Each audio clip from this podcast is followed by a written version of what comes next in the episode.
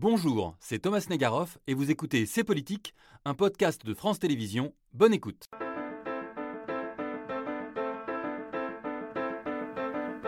L'heure des grandes manœuvres a-t-elle sonné en Ukraine Важливо, що Росія відчуває це завжди, що їм недовго залишилось. Контрнаступальні оборонні дії відповідні е, відбуваються в Україні. Quelques jours après la destruction du barrage de Karovka, tenu par les Russes depuis le début de la guerre, Vladimir Poutine a également annoncé que la contre-offensive ukrainienne a commencé, tandis que demain débute le plus grand exercice aérien de l'histoire de l'OTAN. Une accélération des manœuvres militaires qui tranche avec la diplomatie qui semble aujourd'hui être au point mort. Les canaux de discussion avec Poutine sont rompus et la Chine, dont les échanges commerciaux s'envolent avec la Russie, ne paraît déjà plus crédible pour jouer son rôle de médiation. Alors les diplomates ont-ils perdu la guerre? Seules les armes détermineront-elles l'issue d'un conflit qui paraît entrer dans une nouvelle phase? On ouvre le débat avec nos invités.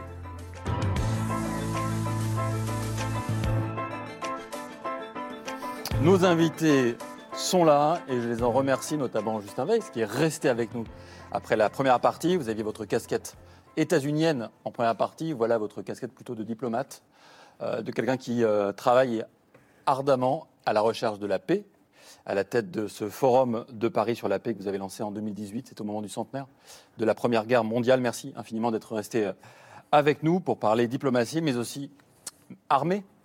Bonsoir, Général Paloméros. Bonsoir. Merci également d'être avec nous une fois encore, j'allais dire.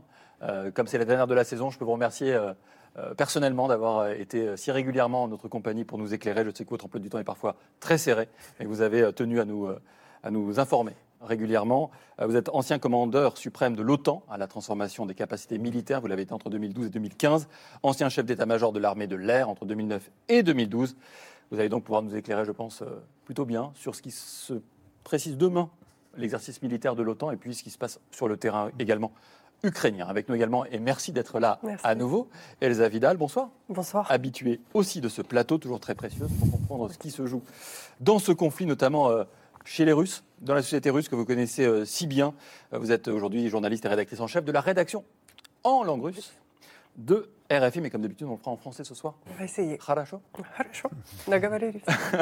Anne-Lorraine euh, Bujon, bonsoir. Bonsoir. Merci également d'être avec nous, de revenir parmi nous également. Chercheuse associée à l'IFRI, directrice, surtout, j'allais dire, de la rédaction de la revue Esprit. Les Non, deux sont pas le dire importants. Si, si, mais, mais comme je suis avec mon collègue qui est aussi à l'IFRI, je, Je sais, c'est pour pour vous distinguer. pour vous distinguer. La revue Esprit, euh, qui a consacré beaucoup, évidemment, de ses numéros sur la guerre en Ukraine, même si le dernier n'a rien à voir. Aucun- Il est sur la santé. Mais il y a quand même un article sur euh, le massacre de Boucha euh, dans les Varias. Et ce qu'il dit euh, de cette guerre. Euh, merci d'être avec euh, nous également. Et puis Thomas Gomard à vos côtés. Bonsoir. Bonsoir Thomas Euh, historien, di- directeur de l'IFRI, justement, c'est pour ça que vous pouvez en parler. Vous êtes l'auteur de ce livre qui a, je crois, pas mal marqué euh, cette année euh, éditoriale sur le sujet, Les ambitions inavouées, ce que préparent les grandes puissances d'édition euh, Talendier. Vous nous raconterez euh, qu'il ne faut pas opposer tant des armes et tant du dialogue, parce que c'est peut-être un peu ça qui est en train de se jouer aujourd'hui. Alors, Général Paloméros, je me tourne vers vous et je vous montre une carte.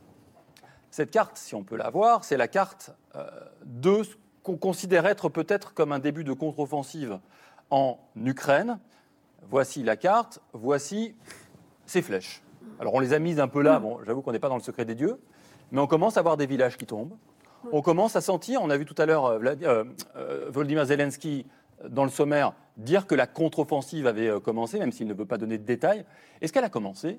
Et si oui, depuis quand et jusqu'à quand? Bah, D'abord, elle a commencé il y a, mettons, il y a quelques semaines, voire quelques mois. À partir du moment où les forces ukrainiennes ont, ont résisté, ont su arrêter, ont dé- euh, choisi d'ailleurs, M. Zelensky a choisi de défendre par exemple Bakhmut, qui est au Oui. nord de cette carte, c'était déjà un, un début de contre-offensive. Et euh, depuis lors, qu'est-ce qu'on a vu? On a vu des Ukrainiens qui identifiaient euh, les points clés, les points durs, peut-être les faiblesses, qui analysaient vraiment sur le fond l'état de, de l'opposition euh, des forces russes, y compris jusqu'à positionner des unités pour bien percevoir où, étaient peut-être les points faibles, et qui maintenant lancent à la fois des attaques sur le, le deuxième euh, niveau, sur le deuxième niveau qui est le niveau le plus important, puisque c'est celui qui permet euh, d'utiliser l'artillerie, c'est la logistique, c'est les centres de commandement. Donc pour affaiblir en quelque sorte les Russes sur leur deuxième ligne, Et ça, euh, ils le font très bien, surtout grâce aux armements qu'on leur a donnés. Euh, les euh, les fameux HIMARS euh, américains, peut-être les, les Storm Shadow que par les Britanniques. Donc, il faut s'attendre à partir de maintenant à une, à une stratégie très dynamique. Moi, je pense que l'axe principal est vers Zaporizhia. Je peux me tromper, mais depuis des Vers mois. Zaporizhia, d'accord Bon, mais ça sera aussi une stratégie d'opportunité. Si les Russes faiblissent sur l'un de ces axes que vous montrez, je crois que les Ukrainiens euh, essaieront de s'enfoncer là. Donc ils vont en permanence tester, ils vont essayer d'utiliser au mieux les forces. Ils ont quelques petits handicaps. Pourquoi? Parce qu'ils n'ont pas d'aviation de combat euh, au niveau requis pour euh, Ça arrive, vraiment peser. manifestement. Ouais, mais ça n'arrivera arrivera pas dans le tempo de cette. Ça Mmh. arrivera, et peut-être qu'un jour Mmh. ça sera fort utile. Donc il faut absolument qu'il fasse suivre en quelque sorte tous les moyens de défense aérienne pour justement contrer l'action de l'armée de l'air russe qui existe encore et qui est encore assez puissante. Donc voilà, il faut s'attendre à. Donc il y aura des gains, il y aura peut-être des pertes. Et à, à un moment donné, je crois qu'on verra se dessiner un axe, je pense, je l'ai dit tout à l'heure, qui sera plutôt vers le sud-est, mais ça dépendra aussi de, de la manœuvre des réserves euh, russes. Et là, les, les- les Ukrainiens essayent de faire manœuvrer justement ces réserves russes pour affaiblir le deuxième rang qui doit venir suppléer le premier. Parce qu'il ne faut pas s'attendre à des déboulés de chars, il ne faut pas s'attendre à la charge de la cavalerie, ce n'est pas comme ça ça va se produire. Les Ukrainiens, chaque fois qu'ils ont eu les initiatives, ils ont, ils ont gagné. C'est ça l'avantage qu'ils ont par rapport aux Russes. Ils ont, en plus, les Russes sont sur la défensive, les Ukrainiens sont sur l'offensive. Ça, ça donne aussi un autre avantage. Elsa Vidal, euh, cette semaine, il n'y a pas que Zelensky hein, qui a évoqué la contre-offensive, Vladimir Poutine aussi, mais immédiatement pour dire qu'elle avait échoué. Ouais. Alors ça, ça dit quoi ça? Parce que quelqu'un qui a jamais voulu parler de guerre, qui maintenant parle de contre-offensive, qui est une sorte de tabou absolu, la contre-offensive ukrainienne, qui la reconnaît pour dire qu'elle a échoué, euh, vous qui connaissez bien le Poutine, le Poutine Mm. cette langue étrangère pour nous, Mm. qu'est-ce qu'il raconte? Euh, tout d'abord, ça raconte que dans cette contre-offensive, l'armée russe est victorieuse, puisque ça a été l'occasion pour les autorités russes, pour la deuxième fois, de donner un décompte des pertes. Et euh, un décompte très en leur faveur, puisqu'ils n'ont reconnu que moins de 80 morts dans euh, l'opposition à la contre-offensive. Donc la résistance de l'armée russe à la contre-offensive est victorieuse. Les pertes russes sont minimes, les pertes ukrainiennes sont énormes. Voilà ce qui a été dit. D'accord Euh, c'est la première chose. Euh, c'est aussi l'occasion, je pense, de, de venir nourrir, malheureusement, le cadre historique dans lequel Vladimir Poutine a voulu poser ce- cette guerre, qui est que l'Ukraine est un pays agressif, un pays anti-russe, un pays terroriste, et que cette contre-offensive s'inscrit dans cette analyse, puisqu'en plus, du point de vue chronologique, elle arrive après les incursions sur le territoire russe, euh, à la frontière avec l'Ukraine, les incursions de Belgorod, qui sont, à mon sens, aussi le début de cette contre-offensive, enfin de la phase dynamique de la contre-offensive, euh, qui est venue euh, désarçonner les autorités russes et aussi, sans doute, détourner une partie des moyens russes vers le nord, vers, vers le territoire russe euh, en lui-même. Malheureusement, euh, Vladimir Poutine peut parler de cette contre-offensive parce que, d'abord, il présente l'armée russe comme victorieuse dans, cette, dans ce chapitre et aussi parce que ça vient nourrir ce récit que l'Ukraine est un pays agressif et que donc une guerre de prévention était nécessaire. Ce qui est euh, fascinant, Thomas Gomard, dans cette histoire, c'est que on a, on a- depuis le début de la guerre, on a l'impression de voir la guerre en direct. Mais là, sur la contre-offensive, on sent que là, c'est plus en direct que ça se passe. Général Paloméros nous disait euh, Moi, j'imagine que, mais Zelensky dit on retient l'information, on ne la donne pas. Il y a de la contre-information, de la désinformation poutinienne. On est- ça- Est-ce que ça veut dire qu'on est sur un temps particulièrement important? Je ne vais pas dire tournant parce qu'on l'a tellement dit qu'on a presque le tournis, mais est-ce que ça raconte quand même quelque chose de ce moment important? Moi, je pense qu'en Europe, on a le spectacle de la guerre. On n'a pas la guerre. La guerre, Ça, elle est, clair. elle est en Ouais. Ukraine elle est, et elle est subie euh, évidemment en premier lieu par les Ukrainiens et par le corps social russe depuis, euh, depuis la mobilisation. Donc je pense qu'il faut aussi euh, essayer de replacer euh, cette contre-offensive dans un, dans un contexte un peu plus large. Euh, ce qui me frappe, c'est effectivement, euh, le général l'a rappelé, les, les Ukrainiens ont repris l'initiative, ils sont, ils sont à la manœuvre. Et ensuite, c'est la chronologie à court terme dans laquelle on est, c'est-à-dire qu'il va y avoir le sommet de Vilnius à la mi-juillet, le sommet de l'OTAN. Je pense qu'il y a une volonté de la part ukrainienne d'obtenir des gains significatifs sur le plan militaire pour peser en coulisses lors du, du sommet de, de l'OTAN. Il y a une deuxième Pour obtenir quoi? Bah, pour, pour obtenir, à mon avis, la continuation d'un soutien, parce qu'en fait, tout le monde parle de cette contre-offensive, mais dans le même temps, euh, inscrit le conflit dans la durée, Mm. que ce soit euh, les autorités ukrainiennes, les autorités russes et même les autorités euh, occidentales. Puis le deuxième élément de, de court terme, c'est l'Assemblée générale des Nations unies au mois de septembre, parce que il y a, à mon avis, une crainte côté ukrainien de voir euh, le front de ceux qui euh, sont dans une position intermédiaire euh, par rapport à la guerre d'Ukraine, c'est-à-dire qui considèrent que les Occidentaux, les Occidentaux, soutiennent, mais eux souhaiteraient que cette guerre finisse beaucoup plus vite. Je pense à un certain nombre de pays africains, par exemple. Et puis, il y a, il y a un, autre, un autre élément chronologique très important qui est plus de moyen terme, c'est évidemment fin 2024, les élections aux États-Unis, parce qu'il y a, de manière là très répandue, une question assez fondamentale fondamentale sur l'attitude post-2024 des États-Unis. Donc c'est comme ça, moi je replacerai cette, cette contre-offensive en rappelant aussi que les choses, hein, toujours important de rappeler ça, ça n'a pas commencé en, février 2022, cette affaire, ça a commencé en février 2014, euh, donc il y a des effets d'usure aussi de part et d'autre, à mon avis, à avoir à l'esprit. Et pour préciser, Thomas Gomard, États-Unis, parce que si ce sont les républicains qui, qui l'emportaient, c'est pas forcément évident qu'il y aurait la même, même soutien aux Ukrainiens militaires, aux, aussi massif que celui de Biden, c'est ça que vous vouliez dire? Bah, Il y, y, a un débat, en tout cas, euh, et il y a aussi, à mon avis, une, une volonté assez partagée aux, aux, États-Unis de, d'envisager ce qu'on appelle l'accès à la table de négociation, en fait. Mmh. C'est-à-dire de dire qu'il faudrait trouver une, une issue euh, diplomatique dans un conflit qui euh, frappe tout le monde par son intensité, par son très haut niveau d'attrition,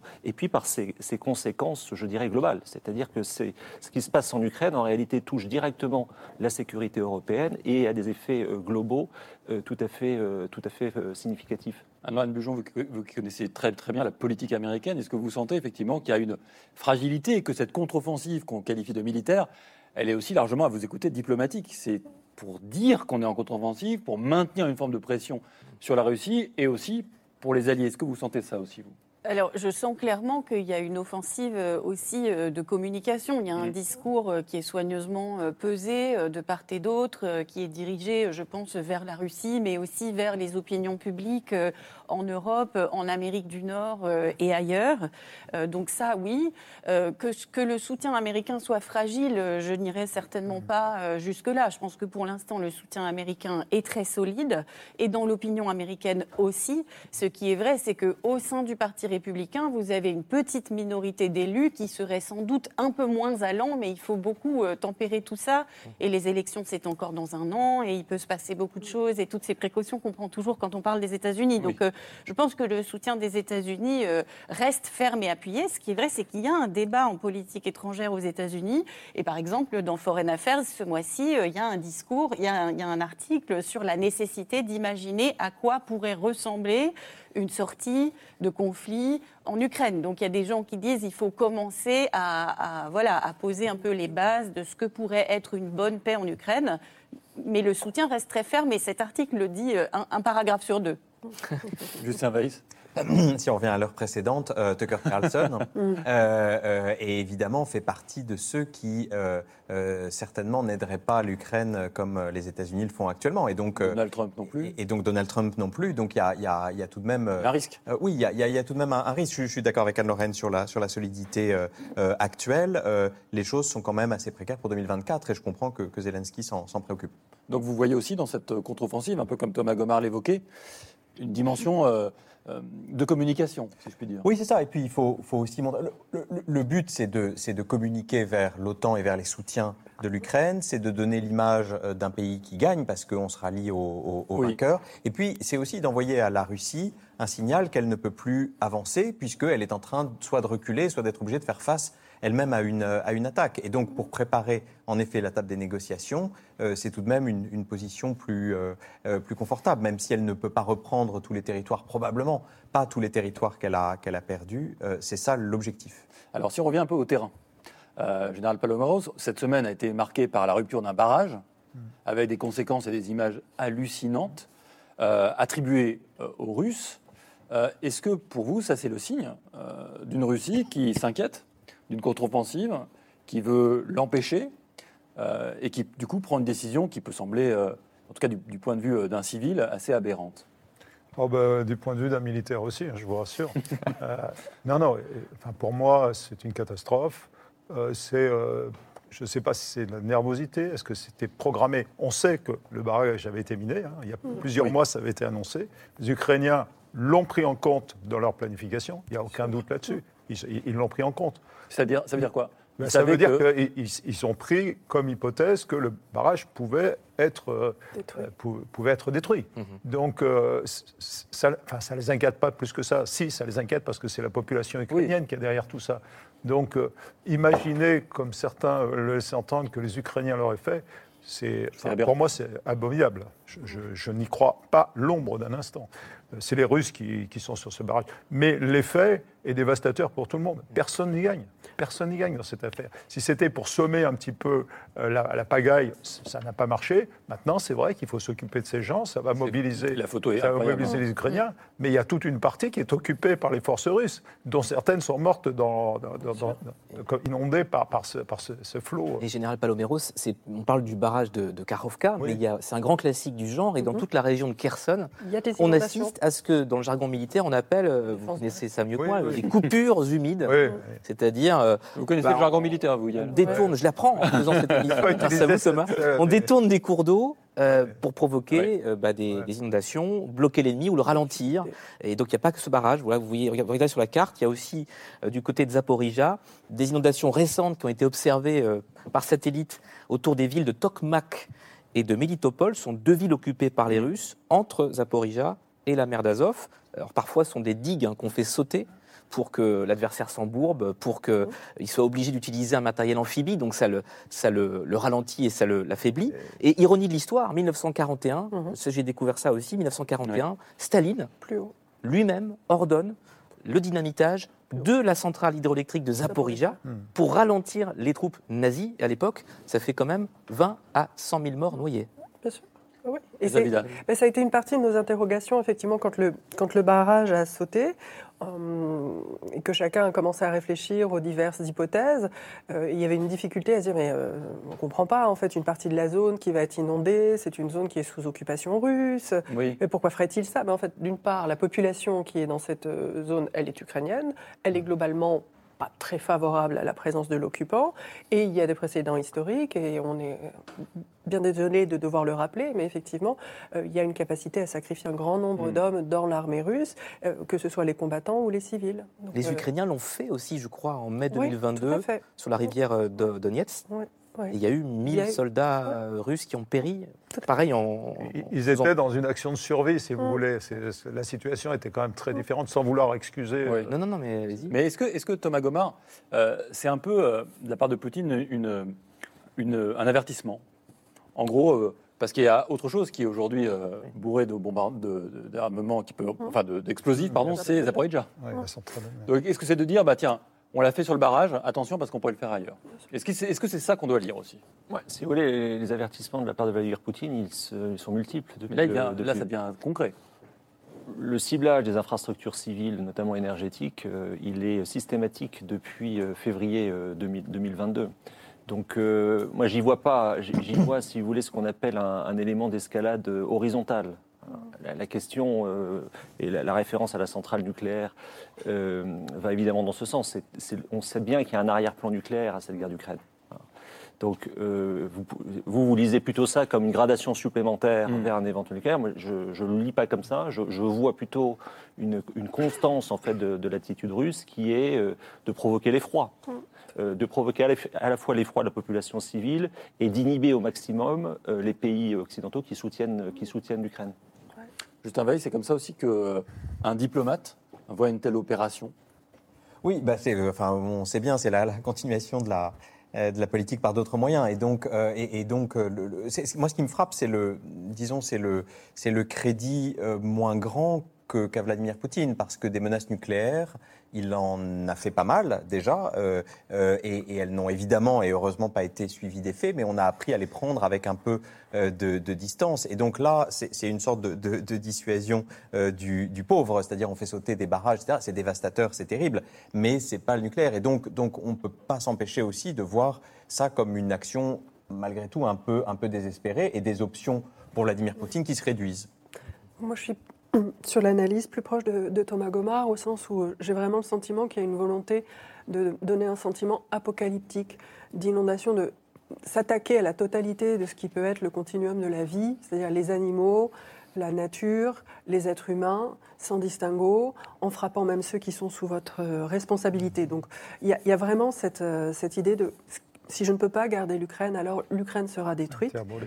Et pour le, le volet nucléaire, pour moi, c'est vraiment en ce moment ce qui est investi, c'est plus tant Zaporizhzhia que le Bélarus, où on a encore eu des déclarations de Vladimir Poutine disant ça y est, on a commencé Les le, armes. hein. le transbordement des armes, en ayant mis en scène Loukachenko qui n'est même pas au courant, hein, donc euh, le, le président euh, du Bélarus qui découvre par le truchement de Vladimir Poutine que des armes sont en train d'être installées euh, au cœur de l'Europe, tout près Oui. de la Pologne, des armes nucléaires, tactiques aussi. Donc il est là à nouveau le chantage en quelque sorte, euh, le spectre nucléaire.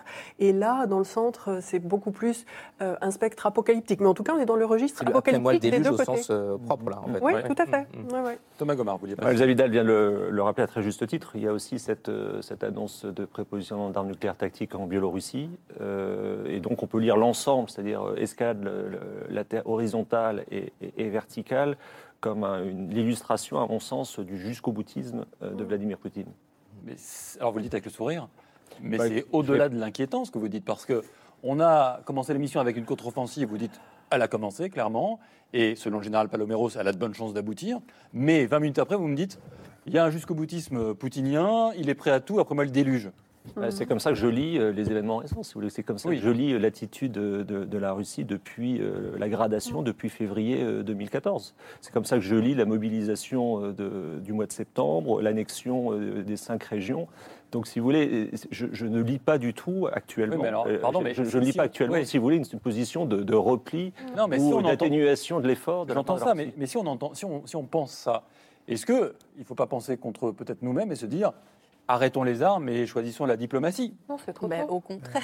Alors allez-y, je vous laisse euh, débattre là-dessus. Ben, C'est-à-dire que si on est face à quelqu'un qui est vraiment prêt à tout, euh, si on pense qu'on peut lui, que en lui faisant quelques concessions, on va le stopper, que c'est complètement contre-intuitif. Donc euh, je crois que ça doit au contraire euh, nous raffermir dans notre volonté euh, de soutenir les Ukrainiens. Il n'y a pas Et- moyen de faire autrement. euh. Il y a quelqu'un qui pense comme vous euh, à l'Élysée qui s'exprime rarement. C'est le patron de la cellule diplomatique du président, c'est Emmanuel Bonne, Mm. dans Philosophie Magazine. Et il dit ça. Il dit euh, il faut un rapport de force favorable pour que la discussion avec Poutine produise des résultats. Et si ce succès n'arrive pas de la contre-offensive, alors les Russes ne comprendront pas qu'ils ne l'emporteront pas militairement. Il vaut mieux qu'ils comprennent dès maintenant qu'il s'agit de négocier pour éviter euh, bah, d'être affaiblis derrière eux-mêmes. Donc est-ce que ça, c'est le diplomate qui accepte de dire que c'est pas le temps de la diplomatie, c'est le temps de la guerre et des armes d'abord Oui, bah, euh, c'est-à-dire enfin, le fait qu'il soit inflexible maintenant et qu'il soit dans, la, dans, la, dans le jusqu'au boutisme que Thomas décrivait ne veut pas dire qu'il le sera toujours. Euh, et et- et c'est précisément pas en cédant euh, à cette inflexibilité qu'on peut euh, établir un rapport de force favorable. Je crois que les, les- les faits euh, parlent, que le, le- ces options sont, deviennent moindres, donc en effet, il va encore plus loin. Mais si on prend un peu de recul, je pense que... il- enfin, il ne peut pas rester inflexible jusqu'au bout. C'est-à-dire qu'il y a- un moment, et on l'a vu dans l'histoire euh, soviétique euh, euh, ou dans l'histoire russe, où il sait aussi éventuellement reculer, faire des compromis, etc. Donc je crois qu'il ne faut pas se laisser impressionner trop. Il faut, et, pour l'instant, l'initiative est côté, ukrainien, et, il faut voir comment ça se déroule, puisque c'est le champ de bataille qui va décider ensuite des conditions de négociation. Alors demain, demain c'est le 12 juin, lundi, et va se tenir la plus vaste, le plus vaste exercice euh, militaire de manœuvre aérienne jamais réalisé par l'OTAN. Je me tourne vers vous, général Palomero, ça s'appelle Air Defender 23, je pense en anglais, 23 on pourrait dire en français, avec pas moins de 420, non, non 220 pardon, aéronefs. Euh, est-ce- alors un, est-ce que ça doit nous, c'est- est-ce que ça doit nous rassurer, ou est-ce que ça peut nous inquiéter? Bah, dans les réactions que ça peut produire du- de l'autre côté, j'allais dire du mur. je pense que- Pardonnez-moi mon. J'ai- j'ai- j'ai- J'espère que, Mon ça sera. Que ça sera rassurant parce que l'OTAN, depuis 1949, est là pour garantir justement la paix et la sécurité en Europe, dans une Europe de plus en plus large d'ailleurs, 31 pays aujourd'hui, avec Oui. l'accession de la Finlande et peut-être au sommet de Vilnius de la Suède, on verra. Donc ça veut dire que euh, cette, cette alliance, en fait, euh, elle compte parce qu'elle est crédible. Elle est crédible Oui. militairement. Donc c'est ça. que- C'est une alliance pour dissuader, pour prévenir les crises et pour dissuader l'adversaire. Et quand on voit effectivement, je rejoins ce qui a été dit, le déploiement d'armes nucléaires dans le Bélarus en contradiction avec les accords qui avaient été signés à Budapest en 1994, qui ont démantelé ces armes nucléaires, y compris en Ukraine, contre la, la- la promesse de, de non-invasion, on se dit qu'il vaut mieux être préparé. Il n'y a qu'à demander aux pays baltes, à la Pologne et à tous ces pays qui ont rejoint l'OTAN depuis lors s'ils comptent sur cet appui. Et cet exercice, il s'appelle Air Defender. Ça veut dire que voilà, c'est de la défense. L'OTAN est là Alors, on pour... sait que la dé- le ministère de la Défense est aussi. Non, non, mais c'est vraiment euh, pour préparer une réaction au cas où les Russes, euh, pour une raison ou pour une autre, déci- décidaient d'attaquer euh, les pays nord, par exemple. Peu, peu importe, quel que soit le pays attaqué, la réponse sera la même. Et on voit bien que la- l'aviation, dans ce cas-là, c'est le premier élément de réponse, par sa rapidité, par ses capacités de projection et, et par son aptitude à intervenir. D'ailleurs, les, les avions de l'OTAN, euh, y compris ceux de la France, interviennent régulièrement dans le ciel des pays baltes pour faire respecter l'espace aérien des pays baltes et donc de l'OTAN. C'est de la défense, c'est de la protection, c'est de la prévention. Juste, euh, question de Béotien, mais il se passe quoi demain concrètement? On va entraîner euh, l'ensemble des forces à travailler ensemble, Ça, c'est ce qu'on appelle l'interopérabilité, la complémentarité des efforts. Il va y avoir évidemment une simulation de la menace et on va tester le mieux possible, avec le plus de, crédibilité possible. Le- On va le plus loin possible. Il y aura aussi de la simulation pour aller le plus loin possible. Et on connaît bien les Russes. Maintenant, en plus, en Ukraine nous a montré leurs forces, mais surtout leurs faiblesses. Bon, dont acte, il ne faut pas miser là-dessus, mais quand même. Et, et donc, euh, ça permet aussi de développer les capacités futures en identifiant les faiblesses et euh, en renforçant euh, les points forts. Et ça ne donne pas d'indice à Poutine, ça, euh, par exemple euh, Mais oui, Ces bien simulations sûr, oui. tout est ouvert Mm. et on, on- on lui dit, à chaque fois, on lui déclare. les On le fait pour. exercices, Est-ce contrairement à est-ce ce qu'on le fait fait Parce qu'il vous est-ce qu'on les arrivera. fait pour lui, pour lui montrer qu'on les fait? Ah oui. On- on- pour, le démon- pour montrer, bien sûr, ça, ça, D'accord. ça- ça- ça a une vocation démonstrative, mais c'est aussi pour entraîner vraiment les, les forces à, à s'intégrer. Thomas Gomard, j'ai lu une déclaration d'Anders Rasmussen, ancien chef de l'OTAN, qui m'a, pour le coup, plutôt inquiété. Voilà ce qu'il déclare.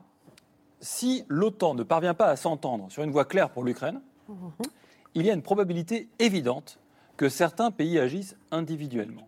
Il précise. Nous savons que la Pologne est très engagée dans la fourniture d'aide concrète à l'Ukraine. Je n'exclurai donc pas la possibilité qu'elle s'engage plus frontalement, accompagnée des pays baltes, en envoyant par exemple des troupes sur le terrain. Est-ce que c'est crédible? Est-ce que c'est ça aussi qui se joue demain, l'unité de l'OTAN? Alors, il faut rappeler que la- euh, l'alliance, c'est une alliance défensive, avant tout. Et donc, demain, c'est de montrer à l'ensemble des pays membres euh, qui peuvent euh, interopérer, comme l'a rappelé le général, euh, de manière euh, pour, pro- pour produire de la crédibilité euh, euh, militaire. La deuxième chose, c'est que l'OTAN n'est pas en guerre contre la Russie. Je pense qu'il faut, il faut, il faut le Non, rappeler. mais dans La- le la- cas de Rasmussen, ça le devient. non, l'OTAN n'est pas en guerre contre la Russie. L'OTAN apporte son soutien à un pays qui est en situation de légitime défense contre une agression euh, venant de, de la Russie. En revanche, la Russie se considère en guerre contre euh, ce qu'elle appelle l'Occident collectif. Mhm. Et de plus en plus, en fait, dans le discours euh, des élites russes, vous avez euh, un, un discours qui consiste à dire nos ennemis, ce sont les pays de l'OTAN. Mais on n'est pas du tout dans une symétrie, en réalité, en termes de, de- de- de- de discours politique.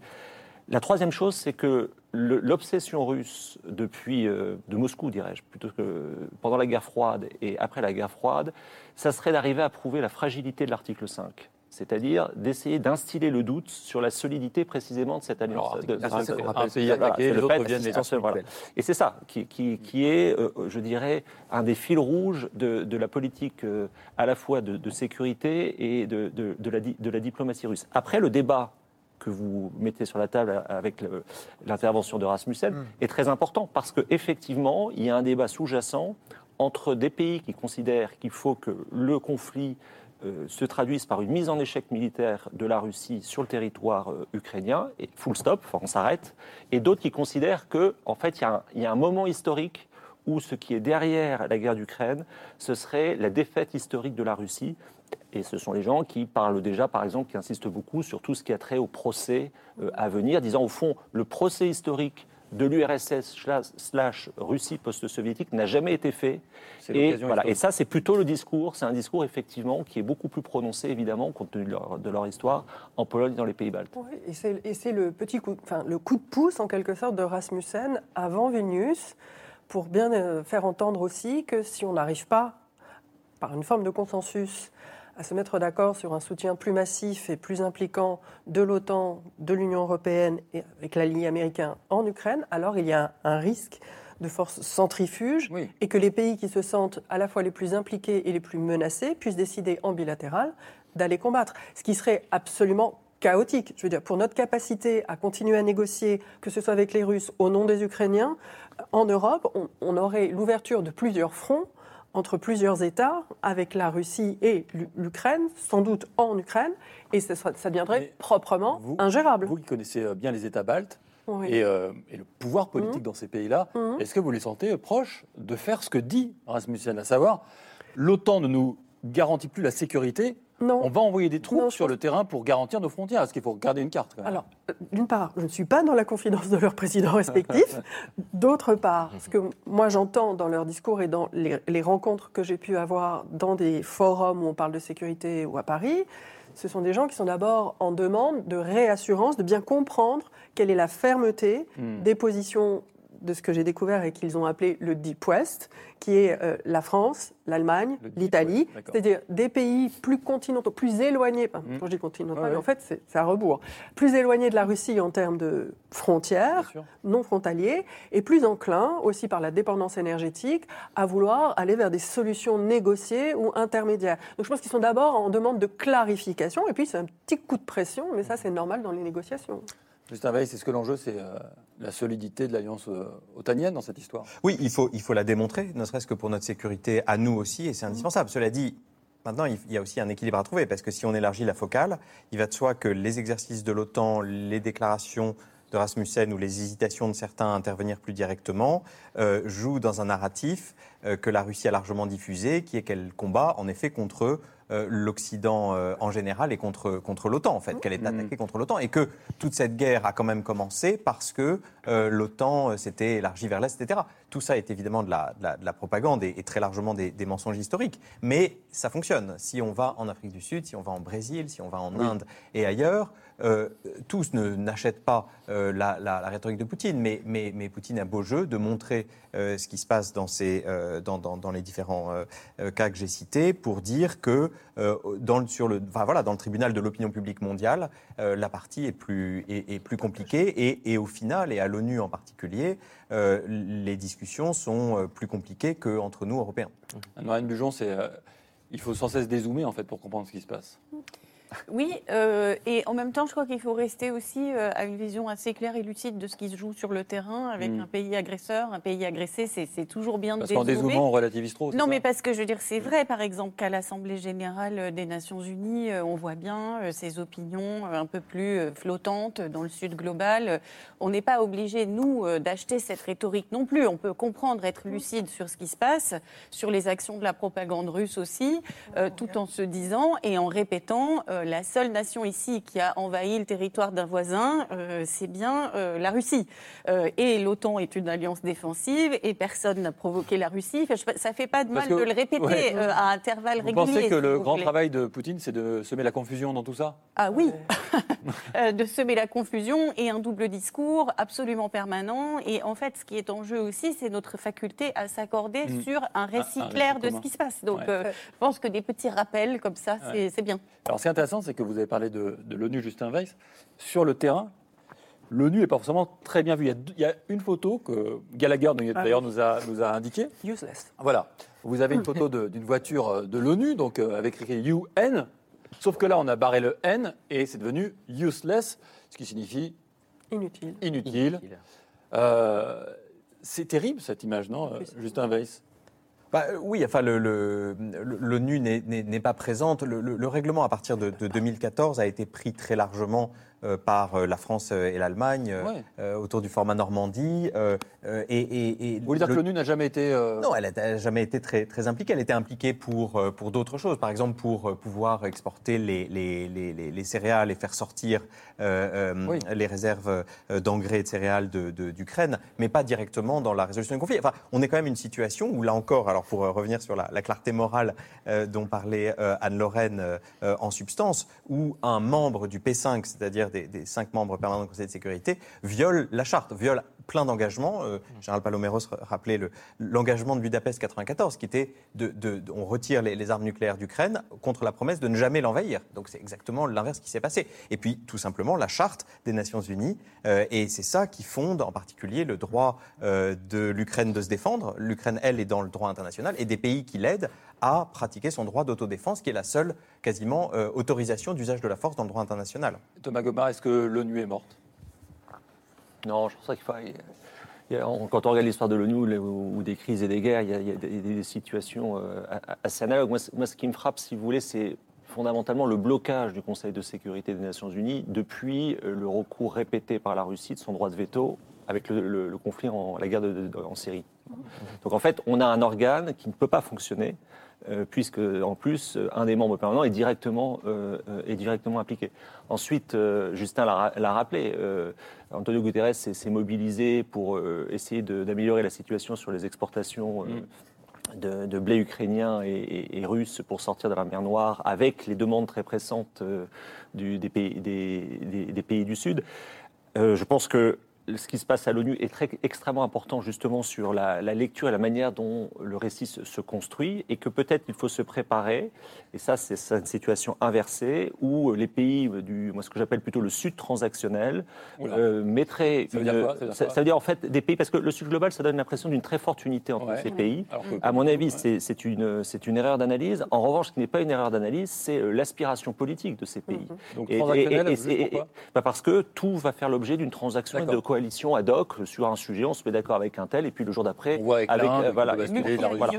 Mais, ce- mais ce qu'on peut peut-être, euh, ce à quoi il faut peut-être essayer de réfléchir et d'anticiper, c'est le jour où il y aura une résolution venant d'un certain nombre de pays du Sud Eh oui. qui obligerait euh, les pays euh, occidentaux membres, du, euh, membres permanents du Conseil de sécurité, hein, évidemment les États-Unis, le Royaume-Uni et la France, à utiliser leur droit de veto. Voilà. Et ça, ça sera un renversement euh, très problématique sur euh, la manière dont le soutien euh, à l'Ukraine euh, pourrait se, se poursuivre. Je pense que c'est un cas de figure qui n'est pas comme résolution, par exemple? Je sais pas, Pas mais vous, vous avez quand, quand vous regardez l'attitude de l'Inde, quand vous regardez Ouais. euh, euh, l'attitude euh, des, des pays euh, des pays du Golfe, vous sentez de leur part une volonté de prendre une initiative diplomatique et qui marginaliserait fondamentalement les vieux les, les vieux Européens. Alors justement, euh, médiation autre que médiation, médiation occidentale, on va en parler euh, dès cette semaine. Je ne sais pas si vous vous souvenez, Thomas, du euh, Kiev Express, euh, avec ses vieux compartiments en bois, transportant euh, trois grands chefs d'État, Emmanuel Macron, Mario Draghi, l'italien, et Olaf Scholz, l'allemand. C'était euh, de Varsovie à Kiev il y a quasiment un an, jour pour jour, Mhm. afin de soutenir l'Ukraine, d'aller voir Zelensky. Eh bien, à partir de mercredi, euh, vous allez revoir le même type de ballet diplomatique ferroviaire, mais cette fois côté africain, avec sept chefs d'État africains, dont des chefs d'État importants, le Sénégalais Macky Sall, le Sud-Africain Cyril Ramaphosa, pour une initiative de paix, hein, tentative de médiation africaine, puisqu'une fois qu'ils auront vu Zelensky jeudi à Kiev, le train va faire demi-tour, et là, ils vont décoller pour Saint-Pétersbourg pour aller voir Repartir. Poutine. Oui, ce qu'on n'avait pas fait d'ailleurs. Ce qu'on n'avait pas fait le train avec euh, Mais non, Scholz, avec c'était un euh, Là, donc là, on est en sept chefs d'État en position d'arbitre. Comment est-ce qu'il faut interpréter cette démarche, Thomas Gomard on est, on est en plein dedans. Est-ce que c'est, ça peut aboutir à une forme de coalition de ce qu'on appelle le Sud global, transactionnel, comme vous voulez, pour dire euh, nous, nous on, peut, on peut arriver à la paix? Parce que nous, on peut parler à tout le monde. Parce que nous, on peut parler à tout le monde. Ça montre qu'il y a un, un nombre euh, important de pays qui ont condamné l'agression euh, de la Russie, la violation de, Oui. de la charte, mais qui ne la sanctionnent pas. Et ces pays considèrent que le recours par euh, les Occidentaux aux sanctions est un recours abusif, parce qu'en fait, euh, ces sanctions les pénalisent et pénalisent leur, développement. Et donc, c'est très important en réalité, parce que ça montre que ce qui se passe en Ukraine, euh, indépendamment des effets sur la sécurité européenne, a produit des effets globaux et de recomposition extrêmement rapides, qui, à mon avis, vont dans le sens, au fond, euh, d'une réduction de la portée globale à terme des Européens et des Russes. Juste à c'est-à-dire que notre diplomatie occidentale peut être court-circuitée à un moment donné? Oui, c'est-à-dire que euh, on, on l'a vu euh, dans d'autres régions du monde, euh, je pense à l'Arabie Saoudite ou à, ou à, ou à l'Asie, euh, la guerre d'Ukraine précipite des changements qui étaient en cours vers ce qu'on appelle la multipolarité, c'est-à-dire qu'il y a davantage de puissance et que le jeu devient plus compliqué. On revient, c'est intéressant d'ailleurs, il y, a, il y a dans un sens plus de diplomatie. Le métier de diplomate est presque Enfin, revalorisé. c'est pas parce qu'il y a multipolarité qu'il y a multilatéralité. Non, non, bien sûr, bien sûr. Et l'OTAN, euh, pardon, l'ONU ne se porte pas spécialement bien. Voilà. Le, le multipolarité n'entraîne pas automatiquement le multilatéralisme, c'est-à-dire l'idée de travailler Ensemble. tous ensemble Ouais. au, au sein d'institutions Ça euh, données. être le mais, contraire. mais, mais je reviens sur la, sur la forme, parce que euh, Thomas a commencé à, à- à dresser ce, ce- ce tableau, et je crois qu'on peut, qu'on peut continuer. C'est-à-dire que euh, le, le- on, on est sorti d'une période dans les années 90 et 2000 de domination occidentale très grande, et c'est en ça que euh, je disais que le, le métier de diplomate consistait, quand on pense à la négociation du nucléaire iranien, par exemple, euh, à, à- largement à, dicter des, des- des- des conditions. C'était un rapport de force permanent. Là, le jeu est beaucoup plus ouvert. On voit des pays. Alors, moi, j'appelle pas ça le multi-alignement, parce que tous ces pays comme l'Inde ou l'Arabie Oui. Saoudite sont alignés avec personne en réalité. C'est la multi-coopération Ouais, euh, Ouais. opportuniste en fait. Euh, et donc on a un fonctionnement du système international qui est, modifié, qui est changé. Euh, on le voit euh, dans le blocage aussi de pas mal d'institutions euh, internationales. Et c'est pour ça qu'il faut faire attention aux effets. C'est pour ça que je voulais élargir la focale tout à l'heure, parce que parce qu'on on a des, au-delà des effets de manche à l'ONU, etc. Il y a des effets réels de, soutien, par exemple d'achat de matériel, de pétrole ou d'autres matériels à la Russie par l'Inde, par la Chine très largement, une Arabie Saoudite qui, qui- qui change d'orientation également. Donc le, le système dans l'ensemble se modifie. Et nous, il faut qu'on y soit. On, on risque d'être court-circuité, peut-être. On a encore beaucoup d'atouts, je pense, pour faire des choses, euh, des choses utiles et des choses qui vont dans le bon sens. Mais, mais voilà, le monde change. Des doigts se sont levés. Elsa Vidal Très, très et ensuite brièvement. Général Paloméros. Très très brièvement. Non, vous pouvez même faire un peu plus long si vous voulez. D'accord. Pour revenir sur le volet Ukraine-Russie-Sud, effectivement, je pense que hum, là, il y a, on l'a bien vu, la- L'Ukraine est quand même globalement assurée de notre soutien. En revanche, elle a un travail de conviction et de diplomatie à mener vers l'Afrique, en tout cas en direction de l'Afrique en, premier lieu, qu'elle avait beaucoup négligé. Il y a eu quand même un programme d'ouverture d'une cinquantaine d'ambassades ukrainiennes en Afrique. Et en plus de ça, moi j'ai vu quand même des évolutions dans la diplomatie de, de Volodymyr Zelensky, qui a fait donc une grande tournée au sud, vers le G7, puis est passé dans les États du Golfe. Et il y a en plus une volonté de s'opposer au monopole de l'héritage soviétique par la Russie sur la question de la coopération, de la coopération avec les pays du Sud et de l'émergence. Et Volodymyr Zelensky, il a raison de faire ceci parce que, effectivement, il y avait jusqu'à 200 000 conseillers soviétiques en Afrique, Oui. à la grandeur, mais ces, ces conseillers soviétiques étaient loin d'être tous russes, ils étaient pour beaucoup ukrainiens, et devinez quoi, dans le domaine agrologique. Et donc la question de la faim, qui est celle qui accompagne cette guerre, c'est aussi une question que l'Ukraine peut mettre à son profit. Elle peut faire valoir des offres de coopération. Même si la Russie est d'abord occupe ce territoire, Volodymyr Zelensky est en train de l'investir. Et si les moyens, si l'Ukraine a véritablement les moyens d'instaurer une coopération en ce sens, alors elle pourra contrecarrer le discours russe. Elle peut aussi venir contrecarrer le discours russe qui veut faire croire que cette guerre, c'est une guerre entre un Occident impérialiste et une Russie non alignée, puisque Volodymyr Zelensky est légitime pour dire Moi, je suis le représentant d'un pays anciennement colonisé, et cette guerre est une guerre de colonisation, une guerre d'indépendance. J'ai bien fait de vous laisser plus longtemps la parole. Paloméros. Oui, je, crois qu'il ne faut pas oublier que seule la victoire est belle et que si, euh, si par malheur là, Poutine devait gagner cette guerre, ça aurait un impact terrible sur l'ordre mondial. Et Lequel, Des- selon vous? C'est-à-dire que c'est la loi du plus fort. Alors, Mm. on va nous dire qu'il s'est passé dans Là, une histoire récente. Déjà, c'est vrai, il y a sans doute eu des erreurs. Mais là, euh, on l'a dit tout à l'heure, le fait qu'un des membres du Conseil de sécurité euh, s'assoit et marche sur, sur la Charte des Nations Unies, ça va entraîner un très grand désordre. Ce qui veut dire que, moi, à mon avis, il faut effectivement renforcer l'action de l'ONU, malgré tout, en dépit de tout. Il faut que l'OTAN, et pour revenir quand même sur ce, sur ce sommet de l'OTAN, qui est extrêmement important, On vous parle de savez, Vilnius. Vilnius, début juillet. Vilnius. c'est la date euh, j- 11, J'ai 12, partici- 11, 12 juillet. j'ai participé à, à certains sommets de l'OTAN. Ces sommets, ils se préparent. Ouais. Et ce que vous entendez aujourd'hui euh, de certains pays, voire de certains anciens responsables, puisque M. Rasmussen est un ancien secrétaire général, j'ai travaillé avec lui, c'est euh, une sorte d'avertissement, mais c'est déjà pris en compte dans les travaux de Vilnius. Par exemple, la réassurance, comme on dit, des pays de l'Est, elle est préparée. On sait qu'il va y avoir des redéploiements de forces, il va se passer un certain nombre de choses. L'OTAN doit rester unie là-dessus. Et deuxième élément, c'est que euh, l'OTAN doit, euh, et c'est ce que M. Rasmussen essaye de dire, euh, préparer, le sommet de Vilnius doit préparer quelque part les conditions de sécurité d'une future Ukraine souveraine, quelles que soient ses frontières. Et on commence à voir, le président Macron pose quelques briques en disant, évidemment, l'appartenance à l'OTAN, ça va être compliqué, mais est-ce qu'on ne peut pas trouver une voie moyenne pour d'ores et déjà, dès, dès qu'on arrivera quelque part à quelque chose qui ressemble à une négociation, ouvrir ces portes et inventer quelque chose de nouveau de manière à stabiliser l'Ukraine Thomas Gomard. Non, moi, je voulais ajouter quelque chose sur euh, la démarche du président Zelensky vis-à-vis du, du Sud global ou, tran- ou transactionnel. Euh, L'importance en fait que- qu'il accorde désormais euh, à, à- à ces pays, ça me semble effectivement euh, parfaitement euh, nécessaire. Mais en parallèle, vous avez vu quelque chose euh, qui a été reçu 5 sur 5 à Moscou, c'est que Bachar el-Assad se retrouve accueilli à la Ligue arabe, par la Ligue arabe. Voilà. Et donc ça, ça montre aussi que le Sud euh, transactionnel euh, n'est pas dépourvu de cynisme. Et c'est très bien compris à Moscou, c'est-à-dire que, euh, au fond, vous vous livrez aux exactions auxquelles Bachar el-Assad s'est livré, et bien vous vous retrouvez euh, réintégré quelques, années plus tard. Et donc je pense aussi que ça, ça permet de montrer la très grande difficulté dans laquelle on est et, et- et le caractère décisif, effectivement, de, cette, de cette guerre d'Ukraine pour les effets que cela peut avoir sur ce rapport entre euh, bah, le respect du droit international ou, rentrer dans une ère dans laquelle, au fond, euh, ça sera effectivement la loi du plus fort qui, euh, qui l'emporterait. L'exemple d'Assad prouvant qu'il faut mieux gagner une guerre pour rester en vie. Parce que je crois que dans les autocraties, l'exemple de Kadhafi par exemple, ou de Saddam Hussein, a joué un grand rôle dans cette euh, jusqu'au boutisme militaire. Anne-Lorraine Bujon. Oui, parce que Thomas évoque euh, la Syrie et en fait euh, l'impunité euh, dont bénéficie Bachar el-Assad et qu'on parle des organisations internationales. Je crois que c'est important de dire que dans les organisations internationales, il y a aussi la justice pénale internationale Oui.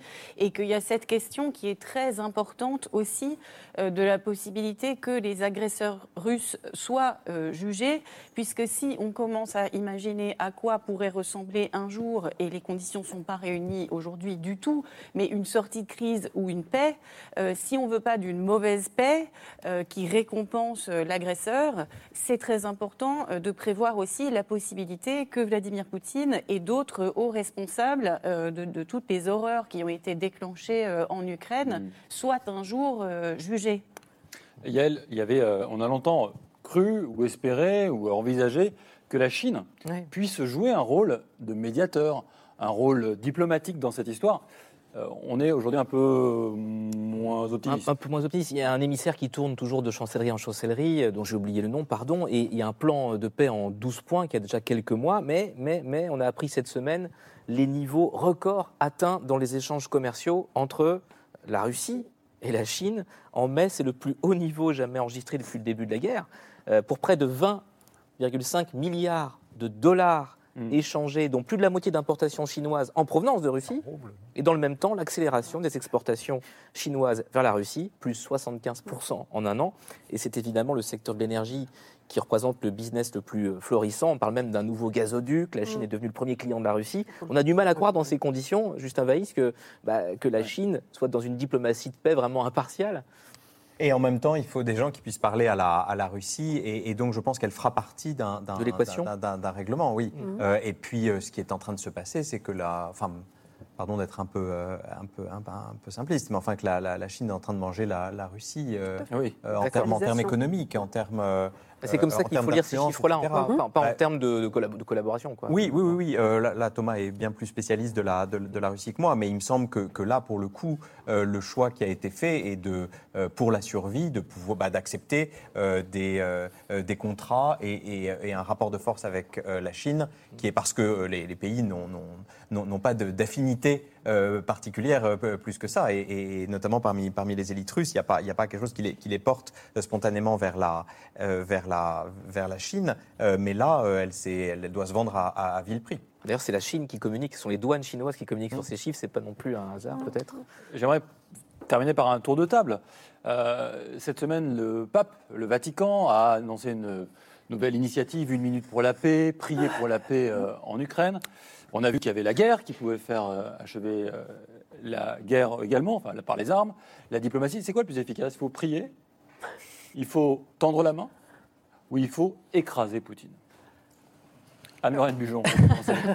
Alors, aucune de ces options ne me semble vraiment euh, être la bonne. Je crois trois que surtout, ensemble. il faut cesser d'opposer la guerre et la diplomatie. Dans la plupart des conflits de l'histoire du monde, euh, il y a eu un conflit militaire et il y a aussi eu des discussions diplomatiques. Euh, et donc, euh, il faut travailler euh, sur les deux terrains euh, en même temps. Euh, Mais là, aujourd'hui, c'est- il y a de la diplomatie aujourd'hui? Oui. Ben, Évidemment. par exemple, sur les questions des céréales, par exemple, Ah et oui. comment est-ce qu'on peut continuer d'acheminer les céréales, Oui, sur les questions des prisonniers. Alors, je ne dis pas qu'il y a surtout de la diplomatie, mais ça ne veut, ça veut pas dire qu'il n'y en a pas du tout. Le président n'appelle plus Vladimir Poutine. Emmanuel Pour le Macron. moment. Ouais. Pour le moment, mais je pense qu'on n'a on n'a pas parlé aussi d'un d'un éventuel faiseur de paix, ou en tout cas qui était une plateforme de négociation acceptée par les deux belligérants, qui est quand même la Turquie, Mhm. de Erdogan. Et à Daniel. Ankara, il y a quand même eu des émissaires qui ont fait, en tout cas au début, des efforts pour essayer de négocier. Alors là, on, on fait pas, on est au moment d'une très longue pause. On va dépendre, on va d'abord dépendre du résultat de la contre-offensive sur le terrain militaire, puisque ne viendront à la table des négociations que ceux qui pensent qu'ils ont quelque chose à gagner à négocier. Thomas Gomard, je repose la question. Prier, tendre la main ou écraser? Se battre. Euh, moi, je pense qu'il faut comprendre qu'on est engagé dans quelque chose de longue durée et qu'on va avoir, euh, même si... Vous n'êtes pas euh, normand, rassurez-moi. Non, pas du tout. Je suis berné pour tout vous dire, mais c'est assez anecdotique.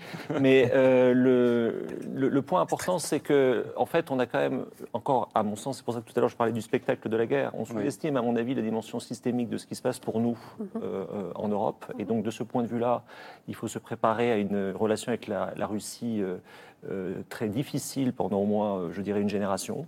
Euh, Ah oui. Et donc, euh, s'or- s'organiser, en, je dirais, en, en- en ce sens. Et après, si vous voulez, moi j'ai une chronique dans la revue Études, donc euh, les prières ne sont jamais inutiles. Sont-elles efficaces? Ça, c'est autre chose. Euh, Gérard Paloméros, même question? Prier, Oui, prier. Tendre pour, la main euh, ou écraser? euh, Prier pour tous les Ukrainiens et les Ukrainiennes qui sont en train Mm. de succomber sous les bombes et sous la, la tyrannie d'un homme qui a décidé de, de faire une guerre euh, tout à fait inutile et abjecte. Euh, tendre la main, c'est surtout tendre la main aux Ukrainiens aujourd'hui, continuer à les soutenir et montrer sa force pour peut-être demain tendre la main à, à à une soit à nouvelle Russie. M. Poutine ou à quelqu'un d'autre qui comprendra que cette action est sans, est sans issue et qu'elle ne peut qu'affaiblir la Russie sur le long terme. Je pense qu'il faut penser le futur, il faut penser l'architecture en Europe, il faut repenser notre place dans le monde, il faut penser les relations de la France avec le Sud sur une base beaucoup plus transactionnelle sans penser qu'on a quelque chose de particulier à amener au monde. Et au, contraire, aller vers le monde. Justin Weiss, quand on est à la tête du forum de Paris sur la paix, qui a été construit et pensé avant la guerre en Ukraine, est-ce que vous dites que vous êtes trompé ou qu'au contraire, plus que jamais, on a Ah non, le- de au contraire, le- le- la raison d'être est, est justifiée. Non, moi je, moi je suis d'accord avec le, général Palomero, c'est-à-dire je pense qu'il faut se souvenir, il n'y aura pas de faiseur de paix. La paix euh, euh, bougera quand, euh, quand un seul homme décidera qu'il faut euh, aller vers la négociation, et c'est Poutine. Enfin, je veux dire, comme il l'a dit, cette, cette guerre a été euh, commencée par la volonté d'un seul homme, qui n'y a pas du tout été forcé. C'est une guerre de choix. hein. il y a les guerres de nécessité, les guerres de choix. Là, c'est une guerre de choix. Et donc, c'est à partir du moment où lui changera. Donc, je suis pas du tout pour écraser. Je trouve que ce vocabulaire n'est pas, Ouais. n'est pas bon. Mais enfin, il faut il faut qu'il y ait un rapport de force. Et on a vu au cours des dernières semaines, notamment des incursions sur le territoire russe, une sorte de euh, bon de fissure de l'image de, de- de toute puissance. Et d'ailleurs, euh, l'image de toute puissance de la Russie euh, dans le monde a aussi été a, a aussi pris un coup très grave. Et on en parlait en- avec le rapport dans, dans le rapport avec la Chine, euh, ce nouveau statut de junior partner, de, de, euh, de- de numéro 2 en quelque sorte, fait que euh, Pou- Poutine n'est pas euh, euh, peut-être totalement invincible et que les choses bougeront à partir du moment où lui bougera, soit lui en dans ses convictions et, et sa politique, soit qu'il bougera du Kremlin. au sens propre du terme. Merci à tous infiniment d'avoir participé à cette émission. Je crois que c'était assez, voire très éclairant. Justin Weiss, merci d'avoir passé un bon bout de votre soirée avec nous. Euh, c'était un plaisir. Je signale le prochain sommet de la Fondation pour la PC, de votre forum, pardon, c'est pour un nouveau pacte financier mondial. Alors, alors, on contribue au Alors- sommet qui aura lieu, et, et on en parlait à l'instant, des 22-23 juin. Ouais, en deux mots En, en deux mots, il s'agit, et qui a été convoqué par le président Macron, nous on apporte la société civile parce qu'on pense qu'il faut qu'il y ait davantage d'acteurs. En deux mots, il s'agit d'essayer de faire en sorte d'avoir un nouveau pacte avec le Sud, au moment où le Sud a subi le Covid, puis euh, l'Ukraine, puis la montée des taux d'intérêt qui ont renchéri les dettes, etc. Et la raison pour laquelle ils sont hésitants sur l'Ukraine, c'est parce qu'ils se sentent les perdants du système actuel. Et donc, La ce que fait le sommet, c'est d'essayer de financer à la fois le développement, les objectifs de développement durable, et le climat. Merci C'est- pour votre c'est respect de synthèse. euh, Voilà. Anne-Lorraine Bujon, merci. Je renvoie également au dernier numéro de la revue Esprit qui porte ce mois-ci sur les questions de santé. Général Paloméros, merci infiniment de nous avoir accompagnés et éclairés ce soir. Merci à vous également, Elsa Vidal. Merci. À bientôt. Merci Thomas Gomard, votre livre Les ambitions inavouées, ce que préparent les grandes puissances aux éditions Talendier. Merci à vous, téléspectateurs de ces politiques, de nous avoir suivis avec toujours beaucoup de fidélité cette saison encore, la septième déjà de ces politiques, que j'ai eu un très grand plaisir à présenter euh, aux côtés de vous, cher Yael. Merci Thomas, j'ai beaucoup appris grâce à vous et grâce à vos invités cette saison. Merci beaucoup. C'est gentil, Yael. Et je n'oublie pas Camille, Gallagher, Pauline et Salomé. Merci également à toutes les équipes, bien sûr, de Together, à celles de France Télévisions, aux équipes de notre réalisateur adoré, Pascal Rétif. Quant à moi, je reviens dans quelques minutes, vous n'en avez pas fini avec moi, pour vous présenter un documentaire passionnant sur 2012-2022, 10 années qui ont changé le monde. À tout de suite, évidemment, sur France 5.